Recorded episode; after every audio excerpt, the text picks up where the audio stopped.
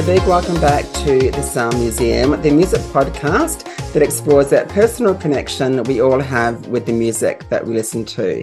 A big week this week, we are celebrating the 40th anniversary of Culture Club's second album, Colour by Numbers.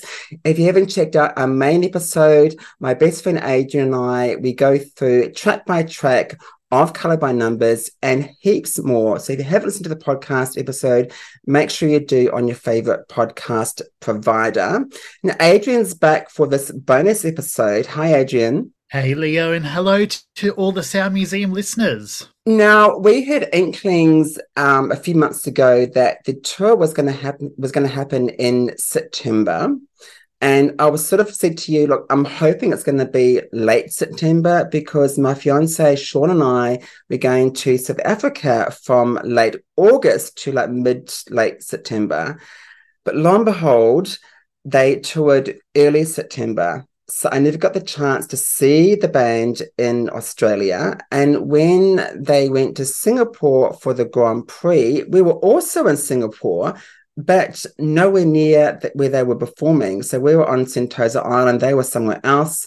So I missed them there as well. So this podcast episode is a bit me trying to relive the moments through you and your experiences, because in the last episode, we found out that you first saw the band live in 2000. Um, do you have a number as to how many shows you've been to since then? Um, with Culture Club shows, I would say, including the latest tour, it would probably be at around the sort of 15, 16 mark. Okay. Because how many times have they been here since 2000? Other than the 2000 tour, they did a show in Sydney for New Year's Eve. Yes. In 2011, going into 2012, and that was a one off show. And then in 2016, once they sort of established their reunion, had toured I guess, the US and Canada and came out to Australia in 2016 and then also toured a lot of places, you know, in, a, in and around that time. And their 2016 tour was so successful, they were back six months later. So they toured firstly in June. Were back That's what I saw because Danny Lake supported them, didn't she? Yeah, Danny yes. was Danny was on the Melbourne show. Yes. So she wasn't on all of the shows on that first 2016 tour but they had um, who was it? It was Kids in the Kitchen as their support act. So it was so it was quite the '80s fest. It wasn't the usual sort of venues. They were doing wineries. Well, they had Jupiter's Casino locked in there, and I think that one ended up getting cancelled. There was a Tasmanian show in there which got cancelled because people were just coming to the mainland anyway. And that finished off with one show which wasn't a winery date that was in Melbourne at the Myer Music Bowl. And then the following year, they toured again here at the end of 2017, which took them to, other than the sort of main capital cities, it took them to places like Newcastle and Wollongong and Canberra, which they hadn't toured before. Probably around that time, George was on The Voice, wasn't he? What years was he doing The Voice here? George's first season on The Voice was in 2017. So right. he did. So he did The Voice for four seasons of which the last one was in 2020 and sort of got cut short as the first wave of COVID happened and went back to London. And the last episodes of The Voice had him on a giant TV screen sitting in his chair. Yeah, that was, was very strange times, Leo. Very strange. And those times are in the past because they were back here on the Australian tour with Berlin. I've actually interviewed Terri Nunn from Berlin. She's absolutely lovely. But they toured um, Perth, Sydney, Melbourne, Adelaide, and Brisbane. I was looking online and I was looking at the um, the songs that they performed for the first two shows in Perth and Sydney. After that, the songs were mixed around a bit. And in Melbourne, they performed an extra song called Eyeliner Voodoo. But tell us about your experience following the band around the country on their latest tour. Well, the cat's out of the bag there, Leo, as you said it. I did. I mean, so unfortunately, you missed all the shows, but I made up for it and I went to all of the shows. It was one crazy adventure after the next. For this tour, Perth and with Perth and Adelaide, it was the first time I'd been to either of those cities having never visited them before. It was great seeing, I guess, how a culture club show works in different venues in different cities. In the past, I've been to um, concerts in Melbourne, Sydney, and Brisbane, and then also on that 2017 tour, as I mentioned, some of the other cities that they went to, like Newcastle and Wollongong and Canberra. They were the first time I that that was the first time I went to those places as well. It was new experiences all around by going to Perth and Adelaide on this tour. I would say the Perth audience, actually the Adelaide audience as well, both of them were really enthusiastic. I mean, I might be biased by saying this, but I think the best audience of the tour was the Melbourne one. And I mean, yes, I'm a Melbourne boy, but I think there was just, I think, first of all, it was the biggest venue out of the five dates. The crowd were electric throughout. There wasn't a moment where you turned around and everyone was sitting down. Everyone just had such a good time. And I think that energy played off with the band playing a much more exciting set and a set that they were enjoying. You know, they were feeding off the energy from the crowd. So they were enjoying giving us that music for the Melbourne show. And I guess we should ask you because this, this was the first tour back here without Jon. And I remember seeing some photos of meet and greets from the last tour, I think it was. And Jon looked really miserable. I'm not sure what was going on, but he looked miserable in the photos. How mm. was the dynamic of the band, I guess, without Jon? And in your opinion, did they get the set list right around the country? overall, I think they got the set list right. There were things that I would have loved to have seen as a fan who has everything or knows like. everything. Like, well, I would have loved the war song for starters. I put that on my list oh. here because I, on my notes here, I put here there was nothing from waking up with the house on fire and like the war song, the metal song, and mistake number three. And there's no songs from 2018's Life either. There also weren't anything from the Don't Mind If I Do album as well. Oh, so yeah, um, I guess they can't they can't fit everything in, but they did have quite a few covers. So if they didn't have so many covers, they could have at least had maybe two more Culture Club songs. I don't know. See, as much as I love their performances of the covers, when I go to a Culture Club show, I want to see Culture Club. I want to see their songs. I want to hear their songs because that's who I'm going to see. I don't necessarily want to see them doing covers as much.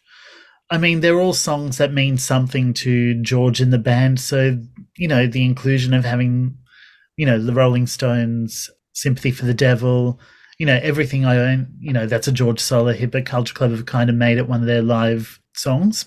You know, and then you have other covers in there like Get It On, which is one of George's favorites, and I think also one of the band favorites which, you know, rounds out the show towards the end. For me, my ideal set list would have been a couple more new songs and also a couple more of the hits, and maybe even one or two lesser ones that they don't usually play.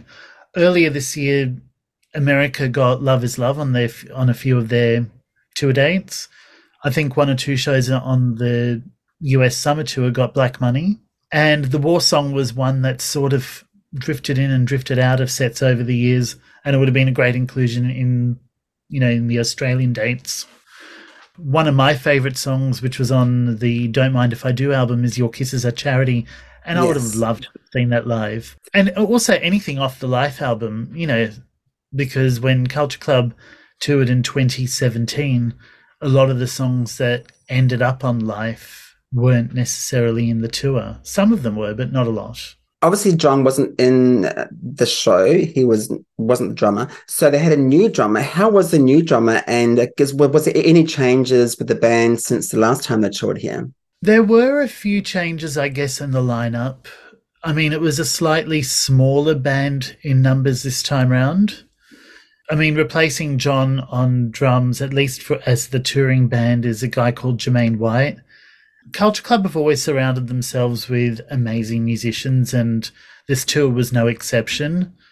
Jermaine is amazing on the drums. Yeah, from a nostalgic point of view or a purist point of view, I would have loved to have seen Jon there and Jon with the band. It's not, it wasn't meant to be, so therefore it wasn't. I mean, you'd rather get three quarters of Culture Club than no Culture Club at all. That's exactly. You did went to all the um, five dates around Australia, and each time you had a meet and greet ticket, so you got to meet George. Yeah, the meet and greets were before the show, and unlike in previous tours where meet and greets were sort of like a relatively new thing and weren't very well organized, I have to say this time around they were very professional about it. They stuck to sort of the time frames that were given, like in emails and you know notifications earlier on. I guess what you should say to the people listening: when you buy a meet and greet ticket, it can go one or two ways. You can either meet them as like a fleeting, like few seconds, and you get maybe a photograph with other people, I had that experience where I went to meet with my best friend Michelle when we went to meet New Kids on the Block years ago. that was a bit of a disaster. But on the other hand, you get meet and greets, which um, give you some time. You can sign a couple of things and take a picture and have a have a chat, maybe ask a couple of questions. What was it like for you as far as the meet and greets go? Um, well, in previous tours, as you mentioned with the New Kids on the Block debacle, the last Culture Club tour in 2017 had a lot of people getting their photos in groups of something like 10 or 15. And it was with people they didn't even know. It was really badly organized. And that's not something you want to pay X hundreds of dollars on top of your ticket for. You want an experience with the artist or with the band that you're seeing. Thankfully, this time around, George was very generous with his time, I thought. Any fan that wanted a hug or a kiss, he was obliging. Your meet and greet ticket, as such, allowed you one photo. But for most of the meet and greets, fans got two or three photos. You know, the photographer kept clicking, and basically, the best two or three shots of each person got, you know, put into the sort of shared drive that were given to us after the shows. George was very friendly. If you had a conversation or had something to say, he was very attentive, listened a lot, and chatted a lot. So I think, yes, the time was fleeting, and the meet and greet section probably was about a minute long each time, but you got a lot out of that minute if you approached it well, yeah. I guess. And how many people, I mean, how many meet and greet tickets were available for each show? Do you know that? I would estimate at each of the shows, there would have probably been between 100 to 150 people. That's quite a lot. Obviously, it's George and Roy and Mikey, or just George? It was just George this time around. Okay. The other guys weren't quite as up to doing the whole meet and greet thing okay. as they'd done previously. So they opted so, out and it was just George for all the five dates. So I guess we should ask you what do you guys talk about in your meet and greets? Because I know that you, that you mentioned on the main podcast episode, um, you talked about his thoughts or George's thoughts on Color by Numbers and his favorite track from the album. But what else did he divulge in your conversations on the road? Well, generally, I told him at the first show at Perth that he was going to get sick of me because I was going to all the meet and greets. To which he replied with, You better have a different outfit on each time because I want to see what you're wearing. And I said, Yeah, of course. So I love that. I mean, I mean, I like designing stuff. So I did already have a wardrobe in mind for, I guess, the five dates. So I've designed t-shirts, you know, with some of his artwork because he does art on the side as well these days as a hobby. I put together a t-shirt uh, um, promoting his latest single, which is a duet with um, Vangelis Polydorou, who's his backup singer or one of his backup singers on the tour. And on one of the dates, I wore a replica of the drawing that he has on his tour jacket. So it was quite funny to you know, walk in and there he was wearing that jacket and there's me wearing the t-shirt equivalent. It was oh, like nice. we were twins for a minute. and I guess where I, because I was going through all your social media posts and I was just very envious of your time on the road with the band. In Melbourne, something very special happened. I've only met George once, and um, I'm going to get a bit emotional here. I met George once, and that was a few years ago with our friend Josh. Josh was a massive fan of Culture Club and Boy George. Um, sadly, we lost Josh early this year to cancer. And yeah. I'll always treasure those two photos I got with George and Josh. I'm, I'm so pleased I've got that those photographs with him, with George.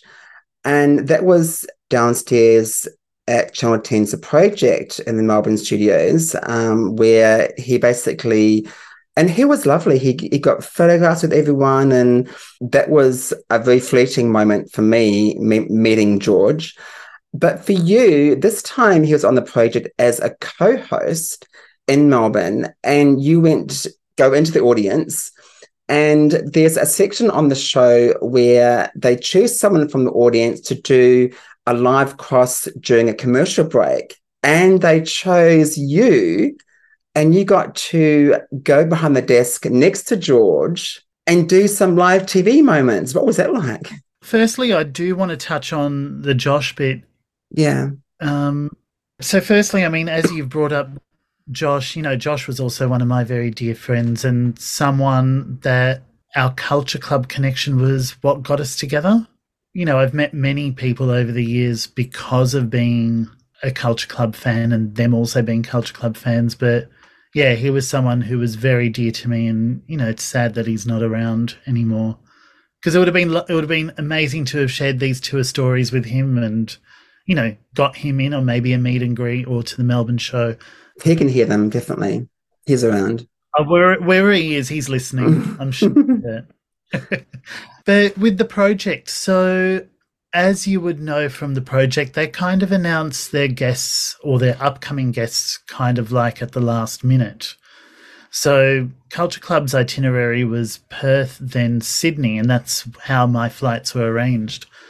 So, I only found out about George being on the project the morning that I was flying to Perth because I was flying to Perth the day before the concert. So, quickly applied for tickets, and it was like, if I get a ticket, I'll rearrange my flights and come back to Melbourne for that day to see George on the project and be in the audience. If not, then I'll go to Sydney and just continue the tour like the rest of the band are doing. So I got the email that my tickets were confirmed. So my friend Nat and I, who Nat lives in Perth, so I was staying with her for the Perth show, and we went to all the shows together except the Brisbane one on this tour. You know, I pretty much got there, dropped my luggage, pulled out the laptop, and there we were on to you know, Virgin rearranging our flights to make sure we were in the audience. On the day of the project, we joked about it and we both said that if they asked us who'd be, you know, who'd like to do the audience cross in the commercial break, she'd nominate me and I'd go, yeah, okay, I'll volunteer. I didn't think I'd get on. I just thought, I'll just put my hand up. If it happens, it happens. If it doesn't, well, somebody else who's in the audience is also a great fan and they're there for it, that they'll get on. The commercial break comes up and they go, okay, we've got this thing, blah, blah, blah. Who wants to do the audience cross? So I go, you know, sheepishly put my hand up and they just zeroed in on me. It was just like, uh, this is crazy. and the next commercial break was where we were doing the live cross. So I get down, they hook my mic up, and they're like, right, you're sitting next to George. I'm like, really? And of course, George recognized me from the Perth meet and greet a couple of days earlier, and he's like, um, "Why aren't you wearing your hat?" Channel 10 have very strict security when it comes to what you can take into the studio. And my hat was one of the things that had to be left out in the storage cage and not brought into the tape. Sacrilege. So I know. It's like, hey, George was wearing a hat. Why can't I? but so I told him, oh, it's in the cage outside. And he just looked at me like, what do you mean? And I said, oh, security, you know, blah, blah, blah. And so quickly sat next to him. They gave George the camera cue, me the, the cue for which camera I was looking at. And it was like, right, you've got 30 seconds. Adrian, can you read the auto cue? I'm like, yep. So start scanning the words. And they're like, no, no, no. Can you read it out loud? We need to test the mic and make sure we can hear you. So I start reading it, stumble on half the words, and I'm like, oh no, I had better not flub this up. I'm like, okay, I've got to speak slowly just to make sure I get all the words out. And they're like, right, five, four, three, two, one, go. This is Adrian from our audience. What's coming up, Adrian? Well, coming up, a Rolling Stones exclusive you don't want to miss. Plus, what fashion faux pas are millennials bringing back? And then what you heard on air is exactly how it went because it was live. And thankfully, I didn't stuff up on any of the words. I mean, reading those auto cues, I remember when I was doing radio here in Melbourne, and sometimes we'd have to record ads and stuff. And if you put something in front of me like a script, I struggle reading stuff from a cue. If you tell me about what I need to do and what it's about, I can just ad lib. So I find that much easier than reading from a script. So that's weird how everyone's different with that. Well, it was my first time looking at an mm. auto cue. So I I think I just fluked it. And the, the, panel were really lovely. They said that was really good. Maybe they say that to everyone, but it felt special. um, and they and they sort of asked the general questions of like, how many times have you seen George live? And I was like, well, you know, not including the two. I said, oh, it's about ten times now that I've seen him live in concert. And I said, but I've been following this one, and I put my head on George's shoulder, Aww. and I said, hey, it was it was in the moment, and he didn't mind. and I said, yeah, but I'm seeing this one the whole time, you know, the whole tour. I'm, you know, I'm doing Perth. I did Perth. I'm doing Sydney tomorrow, Melbourne, then Adelaide, and finally Brisbane. And they were like, "Oh wow, that's dedication." I'm like, "Well, he's worth it, you know." And he's and he just laughed and said, "Hey, you were really good on that." And I'm like, "Yeah, thanks." he's complimenting me. They got the call that they had to wrap up the commercial break. So it's like, oh, Adrian, can you go back to your seat? I'm like, sure. I said, thanks, no. everyone. and I said, and, you know, putting my head and um, hand on George's shoulder. And I said, and I'll see you tomorrow. And that's how, and then the crowd were just going nuts chanting my name. It's like, my 15 seconds of fame, if you like. It was, it was, it was fun, but it was mental all at once. That's Sally, because I remember watching that video from our holidays in South Africa. So I was like, oh my God, that happened to you. I was so I was so happy for you. And I'm so pleased that the meet and greets went so well and George was so lovely. You also met Roy and um, Mikey backstage as well and a few of the band.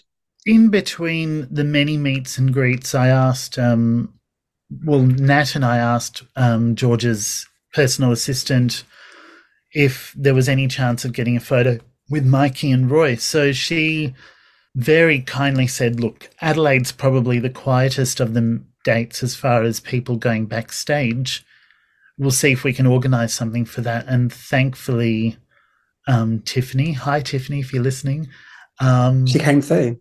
She, she came through with backstage passes. So we were able to go backstage and, you know, talk to Mikey and Roy very briefly. And I also got to talk a bit with Vangelis on that night, as well as um, Roxy, who was the other backing vocalist on one of the other nights.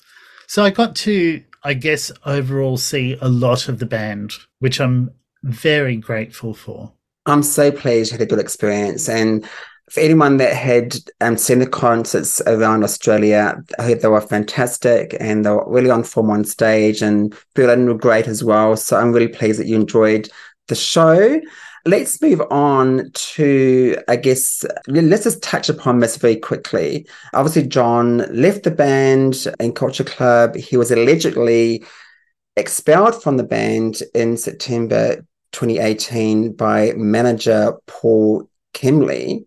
And in 2020, it was said that he was taking a break from Culture Club, but the door was always open for him to return. And then he launched legal action against the band. It's all turned a bit nasty, but officially, Jon left the band in May 2021, and he was paid, according to the reports, he was paid an out of court settlement before it went to the High Court. Is that pretty much, have I got that pretty much right? Do you have anything to add to that? The timeline you have there is pretty sort of spot on. Um, okay. Jon left the band in August 2018, but it wasn't made official till the 2021 date that you said. As far as I understand it, and I mean, this is mostly going by George's sort of notes and interviews or, you know, relaying of events. Um, from what I understand, Jon wasn't really enjoying being in Culture Club, so they kind of asked him to leave. When he left, it was just kind of like a done thing of like, okay, well, Jon's left, let's continue on. Jon kind of, I guess, and by reflection, didn't see it that way, and then took it upon himself to go down the legal route to a firstly get paid for the tour that he didn't complete with them, which was 2018's Life Tour to support the Life album. And then when that didn't sort of work in his favor, his legal team kind of upped it to, well, if Jon's not allowed back in the band and Jon's not going to play with the band anymore, he should get paid out, much like a divorce. You know, COVID lockdowns and all that sort of stuff sort of prolonged the case. And yeah, as you mentioned, there was a resolution to that where there was a payout needed to be given to him back in March this year. Jon not being in the band was also apparent on the merchandise because it was in or the publicity because there was, there was obviously just Roy, Mikey, and George. Yeah, well, I mean, they're the three original members left, mm. so I would probably, I mean, with current merchandise, as in with recent photos of them, it's understandable that it would just be the three of them because they're the three remaining members, the three founding members still in Culture Club. It is a little strange seeing merchandise with Culture Club with pictures of them from back in the 80s with Jon sort of photoshopped out or the artwork reflecting that Jon's no longer in there. And I would assume that that would be for legal reasons that they can't include him in there. I mean, yeah, I don't know what else. We don't but know it, about that. I mean, it does look weird him not being in the 80s yeah. lineup photo. Let's move on quickly to George's upcoming biography. Now, he released his first one back in 1995, Take It Like a Man, which was 544 pages. In 2005, he released Straight, picking up with the previous book left, and that was 336 pages. This next one uh, is due on the 14th of November, stated as the definitive autobiography called Karma, but it only has 304 pages. So when I was researching this online, Adrian, will the new book cover everything from the first two books, but condensed down? Or what can we expect from the book? Will he address past scandals or you know, the prison time, the vocal issues. What do you want from the book? First of all, I hope the font's really, really small so it packs the in. Because I don't, because I can't I, see it. My eyesight's crap. Because, because, because I, I, I thought exactly the same thing as you did. It's like, well, how can he pack in you know, George is in his 60s now. How can he pack in 60 years of life in less pages than he did 25 years ago to Take It Like a Man? I think it's going to cover bits and pieces from throughout his life. I think a lot of it will be, I guess, a reflection on things that he has achieved. Yes, scandals will probably be covered, or at least his experience of it. So things like prison time and all that sort of stuff will probably be addressed, but I can't imagine stuff like that being discussed in huge detail. George is in a very different place in life to where he was 40 years ago when Culture Club, you know, were in their heyday, you know, 15 or 20 years ago when Straight came out or when Take It Like a Man came out in the 90s. I think it's going to be a sort of update on everything you know, think you know from the past, and kind of an indication of where George is at with life now. Yeah, obviously he was a judge here on The Voice, and he's done "I'm a Celebrity, Get Me Out of Here." He also said he lost his mum earlier this year as well. Because losing a mum, I lost my mum in 2018. Um, you lost your dad just last year. So right, losing a parent is so difficult. So I'm sure George would touch upon that in his book because his mum was so special to him. Absolutely. I mean, yeah, I mean, losing a parent, losing a friend like we have with Josh, you know, grief comes in many sort of shapes and colors. And I guess dealing with that or how you deal with that is also a very interesting chapter in anyone's life. So I can't imagine George, with how close he was to his mum, not talking about that in, you know, not talking about that in Karma the upcoming book? So I'm really looking forward to to Karma. So just a reminder, um, George's new book, Karma, is out on the 14th of November. You can pre-order your copy from your favorite online bookstore. Okay, Adrian, so we've talked about your experiences with the band around Australia. We've talked about Jon leaving the band, George's upcoming autobiography. I guess what is coming up next for Boy George and Culture Club? When I was talking to Vangelis backstage at one of the shows, I can't remember which one it was, he was telling me how when he got back to London that he was going to put the final touches on his album, as in his debut solo album, which George had has been working on and it would be on George's record label. So that's probably the first thing to look out for beyond the Karma autobiography. And it has the working title of The Drama. So, what's he like as an artist, as a singer? He's got a few singles out already over the past couple of years. He's got a great voice and a great pop sensibility. I think the album will be quite interesting. I guess you touched upon in the main episode that there have been a couple of singles released overseas on on soundtracks and stuff. So I guess they're working on new music and they're probably going to be releasing an album probably maybe hopefully next year. Fingers crossed for next year. I sort of did the tally in my head of how many new Culture Club songs are out there since I guess the Life album. And really over the past, you know, 4 or 5 years, they've probably performed about 11 or maybe 12 new songs in okay. the live shows. I mean, not all in the one, sh- you know, in the one show or the one shot. So there's probably enough already for an album if they were to commit all of those, you know, to studio recordings and to release it. Of the new songs, I particularly like love one called Letting Things Go, which they showcased in the tour here. Uh, you know, that's quite brilliant. And there's a section in the sort of like the second verse where George and Roy kind of share the lead vocal, which which they haven't done that before, really.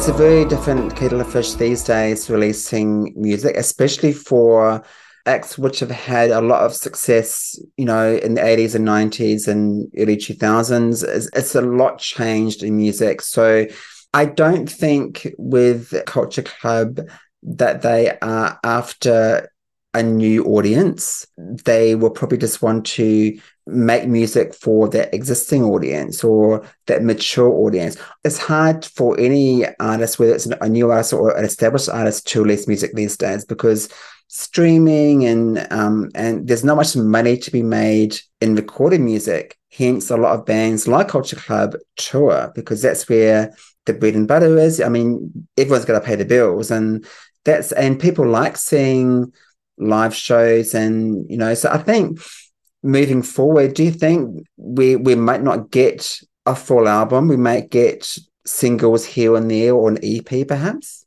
I mean i think from a fan point of view it's important that they release albums. You know it's one thing to see a song in a show but you should be able to buy it the next day or stream it mm. and not have to wait you know 6 12 18 24 months however long it's been since you know some of the songs have, been, have debuted in live shows and haven't shown up anywhere. As to what Culture Club's market would be, it's a it's a tough one because, as you said, I don't think they would necessarily be catering or need to cater for a new audience. You know, there might be the odd fan, the odd new fan who wasn't around in the 80s or are much younger now, but their core audience is the audience who fell in love with them in 1980 something. Exactly. And I remember when George was on The Voice here in Australia, he was a really popular judge, not only with the contestants, but also the audience, because George has so much experience as far as the industry goes. He's been through a lot, he's been through the ups and downs. He knows the music industry. He knows behind the scenes and all that. So he's probably got some new fans from shows like The Voice and in the UK, I'm a Celebrity, Get Me Out of Here. So people know who Boy George is. People know who Culture Club are. Um, and I think any music that they put out would be amazing because people do want to hear new music. I mean, some acts they they rely maybe too much on their history and their back catalogue and they don't move forward. But I think if they're still playing new songs live, at least get them recorded and release them. That would be amazing because people want to hear them. They want that physical product and their fans would be the ones who would buy vinyl, who would buy cassettes, who would buy CDs. So they could do attention and release multiple formats. And well, I'd be buying one of everything for sure. exactly. Our good friend Andrew, um, who yes. is a massive Kylie fan, um, who does buy, I think, two of everything. So, I mean, hard yeah. enough for me to keep up with one of everything. But yeah, he, it's two of most things. I mean, Any final thoughts on, I guess, the future, um, what the future holds for Culture Club and Boy George? George is such a prolific writer that there are so many things that he's working on at any given time. Like in the past couple of years, he's put out a series of singles under the banner 60 for 60. So okay. when he turned 60, he said, oh, I'm going to do 60 singles. And that's about 43 or 44 into it. So there's still room for that project to be finished and new music to come out that way. George has enough songs in the sort of recent past couple of years to easily put out one or two solo albums, should he see it being the right time to do so. There's stuff, of course, like working with Vangelis. There'd be another Culture Club album, possibly there's a lot of things George can be doing. So the future could be exciting. Something we haven't touched upon, which he mentioned on the project, was as a possibility next year around Broadway theatre. Did you yeah. see that comment? So would it be a case of George appearing on stage with something, or is he working on a musical? Is he a producer in a show? What do you think's happening in that space? My understanding of the Broadway discussion is him performing in a show, as in in an established show, so not something he's written. Whether that goes ahead or not, who knows? You know, you know, things could be in discussion one day and drop the next. As far as sort of stage performance, he's actually doing a panto in the UK across sort of November, December, January. He's playing Captain Hook in Peter Pan. How cool is that? Because obviously in Australia we don't get Different. pantos, but they're huge in the UK, absolutely massive. And I guess here in Australia we know pantos of that. That's where the cast from Home and Away and Neighbours go during the Christmas break to the UK to perform on pantos. So they're huge in the UK. And like we just said before, opens up a whole new audience for George and it would be, Culture Club. It would be a very different audience to what George is used to. Yes. You know what? He's got he's got performance or being a performer in his blood. I'm sure he'll excel at that. Yeah, totally. Adrian, that is it for our bonus episode. Firstly, thank you so much for joining me on the main episode where we went through the Color by Numbers album and, and that whole era. And for this bonus content episode, where you, you went through your experience with the band around the country in Australia. So thank you so much for sharing all your insight with us. And I hope to we can do some more of these in the future because I know there's some heaps of massive culture club fans out there. I would love to be back and thank you for the two episodes, Leo. It's been brilliant. If you haven't listened to the podcast, the previous one, the main one, we went through the color by numbers track by track. You can listen to that on your favorite podcast provider. Make sure you also check out our socials this week. Um, we're posting heaps of videos and photos across TikTok, Instagram, Facebook, and X. So check that out.